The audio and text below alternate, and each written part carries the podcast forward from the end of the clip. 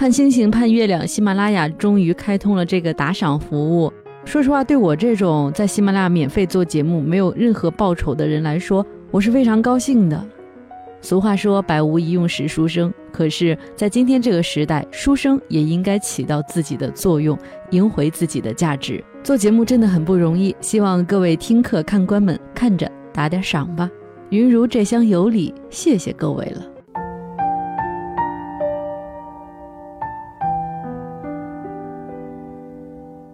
Hello，声音图书馆的听众朋友们，大家好，我是云如，这里是声音图书馆。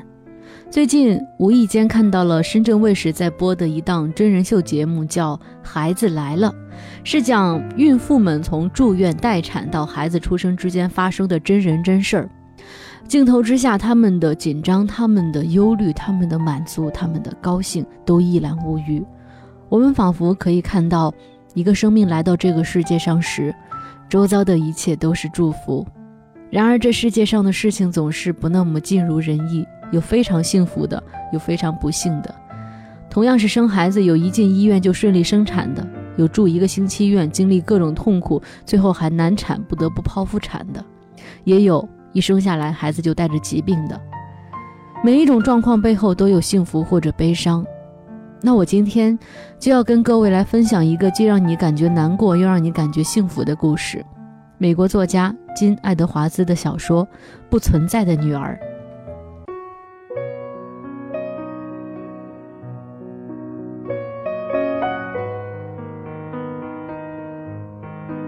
不存在的女儿》这本小说是美国作家金·爱德华兹2007年的一本小说，也是他的第一本长篇小说。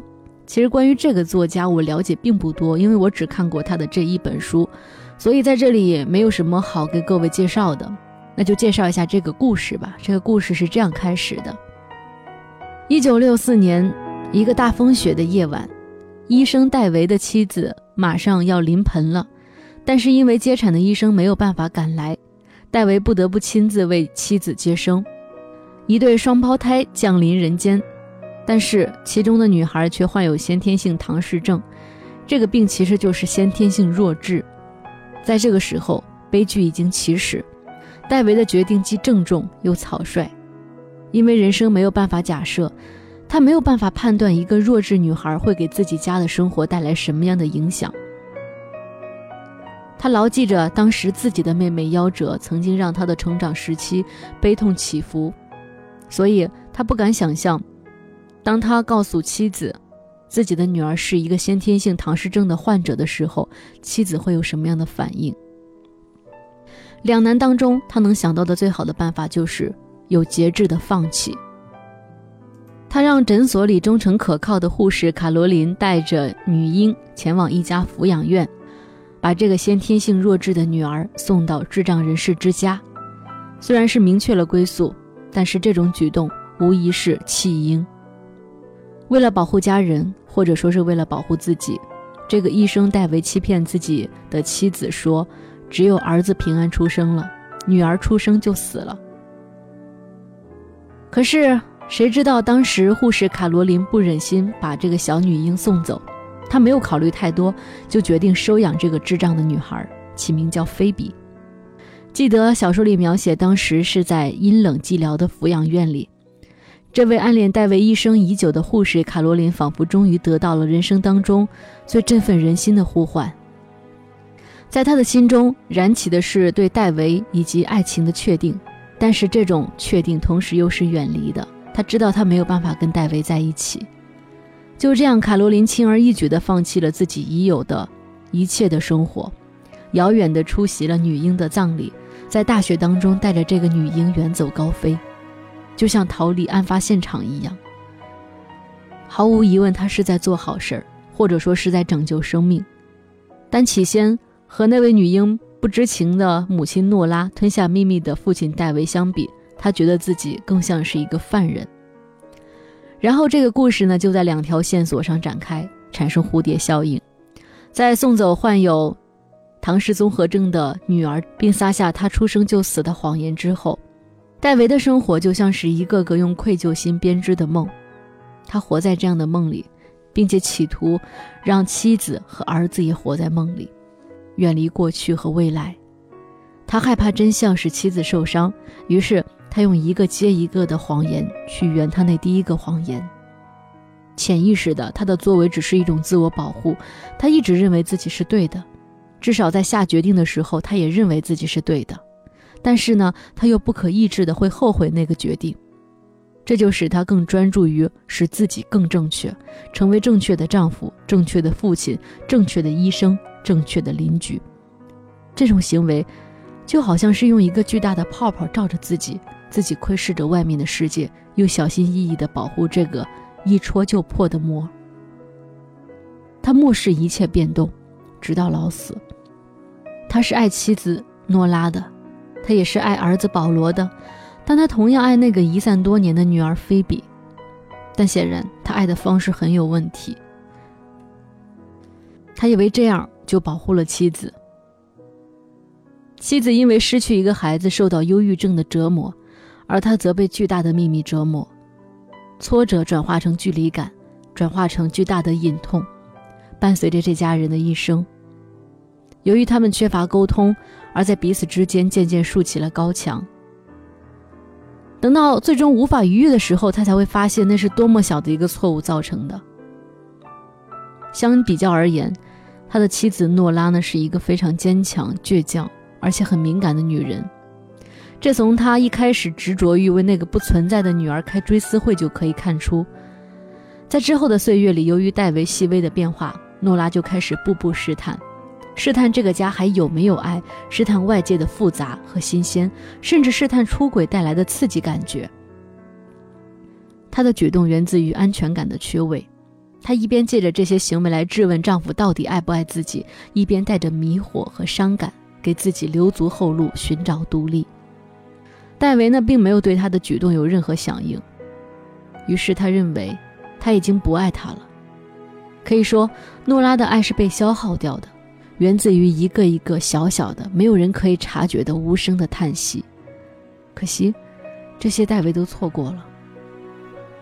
也许我们不得不承认，只要秘密诞生了，就一定有力量，不论有谁决定着带他进入坟墓。内疚和自责再也没有离开过这位父亲，他从不放弃给菲比和卡罗琳写信，加上钱，似乎是为了寻找秘密的替代出口。他迷上了摄影，记下无数的瞬间。他把人体组织放大，像儿子的头骨、沙滩上妻子的侧影，都是美的。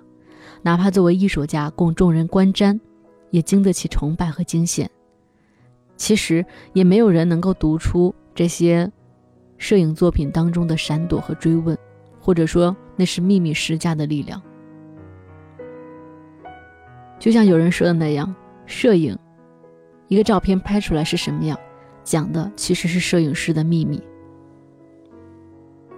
当时间一年又一年的过去，菲比在长大，卡罗琳也曾经认为自己一时冲动会终身被拖累。但她欣慰地发现，天真可爱的菲比给她带来太多的快乐，太多的成就感，一言难尽。她和自己的丈夫呢，也是因为菲比而认识的。她确实很笨，自讨苦吃，但是她获得的其实岂止是一个养女和一份爱情啊！卡罗琳在书中是一个相当特殊的角色，她把本应该送去福利院的菲比擅自留了下来，并且抚养成人。但可能很多人都不会说她高尚，她只是做了抉择，为了保存她和自己爱慕者的男人之间唯一的联系。借由菲比，她和戴维共同拥有一个秘密，于是他们很亲密。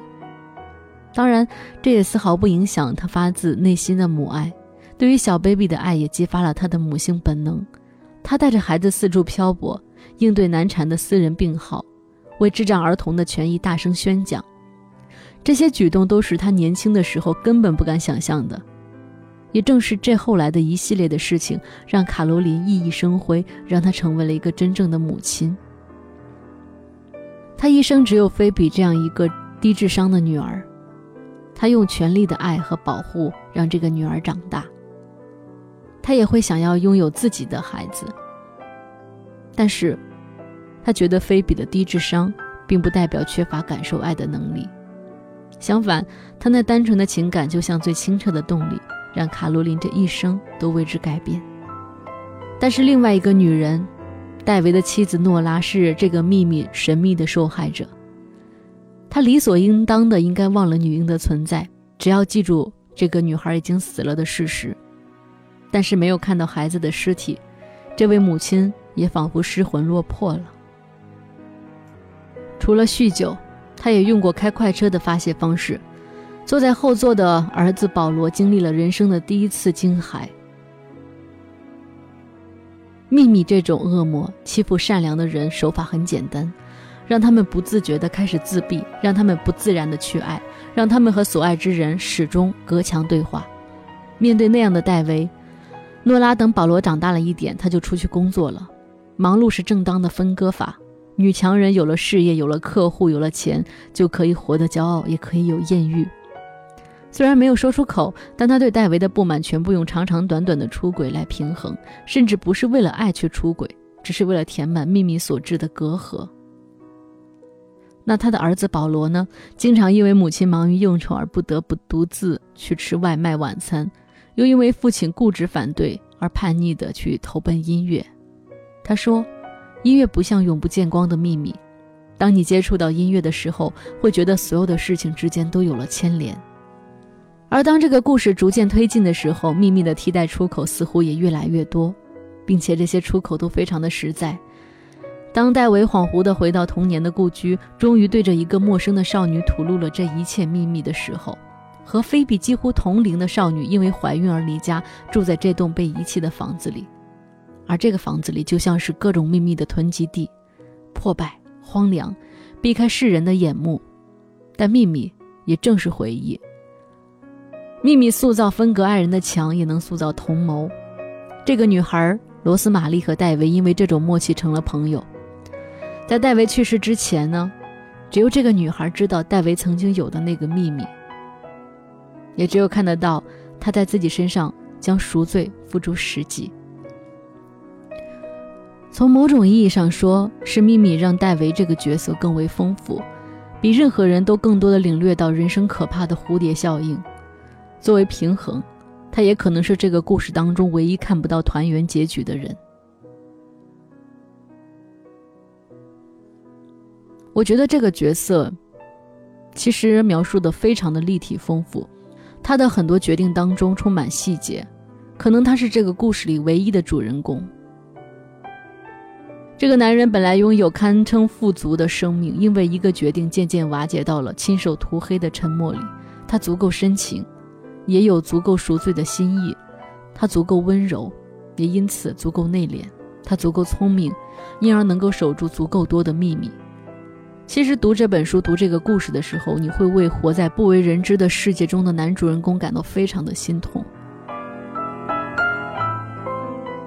他当初的一个决定，从此让两个家庭变了样。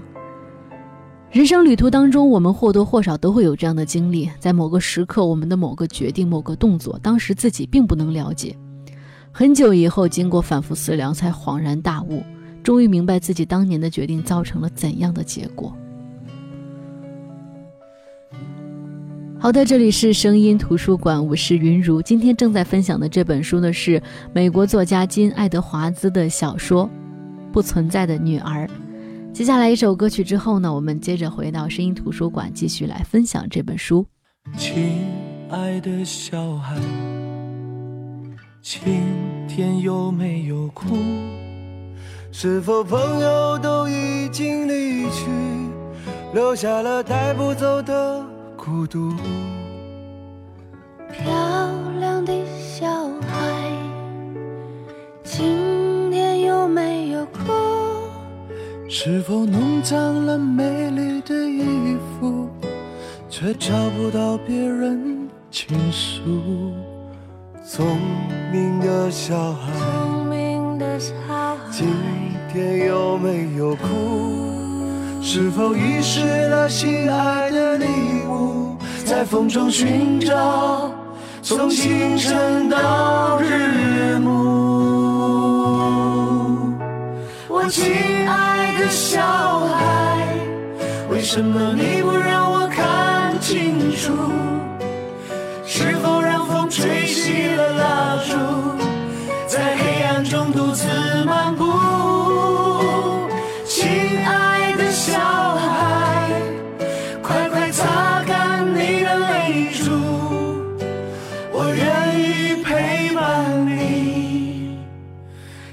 上回家的路。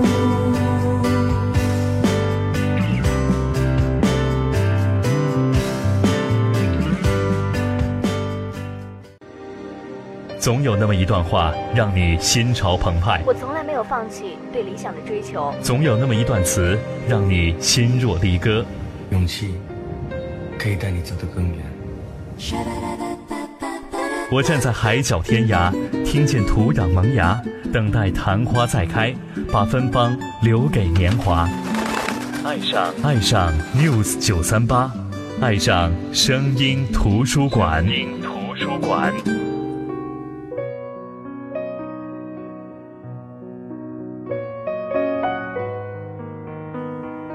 好的，欢迎回来，这里是声音图书馆，我是云如。今天跟大家分享的这本书呢，是美国作家金·爱德华兹的小说《不存在的女儿》。这个小说的故事梗概呢，其实很好去说。一个医生在给妻子接产的过程当中呢，本来是要降生的一对双胞胎，但是接产的过程当中发现女儿是先天性弱智患者，在经过思考之后呢。他决定把女儿送去福医院。他告诉妻子，女儿生下来就死去了。可是这样的一个决定，从此让两个家庭变了样。戴维这一生都是为了保护这个秘密而活，但是没有想到，这个秘密也成了他和妻子之间的心结。而本来要送去福医院的女儿呢，被他当时交代的那个护士收养。没有想到，护士收养的这个智障的女儿却改变了他的人生，让他收获了这一生的幸福。这个故事告诉我们人生可怕的蝴蝶效应，也告诉我们秘密的作用力其实比你想象的要大。但是，我更愿意从另外一个方面来谈这个故事，就是怎么做，你要怎么做一个决定才算是有人生的智慧呢？我们可以试着想一下。如果说这个医生戴维尊重现实，他选择面对苦难，把这个先天性弱智患者的女儿菲比留在家里，这个家庭会不会更稳固、更快乐呢？他当初抛却了重大的责任，换来的却是一辈子的沉默和内疚。再假如说，如果护士卡罗琳不是因为一点善心、一念之差收养了他一直默默爱着的这个男人的女儿，他的枯燥乏味的生活不可能从此改变。她不会从羞涩的小护士变成为智障人士的权利奔走街头的斗士，她更不会成为一个内心平静十足的母亲和妻子。读下来，你总会觉得这个智障女孩菲比，比起她饱受折磨的亲生父母，反倒算是有人生智慧的。她天真直观，没有复杂的心机，她对生活没有太多的期待，心中有美好的感情，能够感受到大自然的美。会唱歌，会织围巾，就算学什么比别人都慢、都辛苦，他也会尽心去学。他受了基本的教育，可以挣钱养活自己。而菲比的生身父母和哥哥都是高智商人士，在各自领域都取得了相当大的成就。可如果论到幸福，那就有点不好说了。他的父亲戴维呢，因为始终坚守一个秘密，和家人越来越疏远，最终婚姻破裂。只是因为他遇到一个和菲比同岁的问题少女，他就执意要收养这个少女。这可能是他赎罪的方式，但是没有人能够理解，只好以最坏的恶意去揣度。他作为一个出色的医生和摄影家闻名于世，可是内心的坚冰永远没有办法破解。在他去世之后，护士卡罗琳把菲比的事告诉了菲比的母亲和哥哥。他们得知菲比的存在，虽然也惊喜，但多少有点担心他会拖累他们。可是见面的时候，菲比自豪地说：“我才不会和他们住在一起，因为我要结婚了。”他坚定地拉着护士的手说：“这才是我妈妈。生不是恩情，养育才是恩情。”菲比很懂道理，这让亲生母亲和哥哥都为之感动，并隐约有点惭愧。有时候。我们在现在这个社会，我们可能会认为智商就像是一切可以量化的东西，这个意义在现代社会被抬得很高。聪明的现代人倾向于把人折合成数字，迅速估算它的价值，迅速安排到各个位置。然而，拥有无可置疑的高智商的爱因斯坦却说，最终决定一个人成就大小的，不是他的聪明程度，而是他的气质、性情。中国有句古话叫“大智若愚”。抛开这个词的厚黑内涵，简单来说就是大智和愚是相通的。首先，他们都很难数据化；其次，表现形式都很接近，就是拥有内心的真实、本我、自我和超我都不是很分裂。那从幸福程度上来说，是否有高智商不算多大的事儿。作为一个本质意义上的人，拥有道德力量和丰富的想象力，我觉得这才是最最重要的。再说，如果一个人真的是弱智患者，他的人生真的有那么糟吗？有个医生曾经描述这些弱者的世界说：“如果要用一个词来表示，就不得不使用‘具体’这个词。他们的世界清晰、热情、细腻，然而迟钝。所有这些全都是因为它是具体的。它既没有因为抽象而变得复杂化、淡化，也没有因为抽象而变得一体化。他们才是在真正的享受生活。”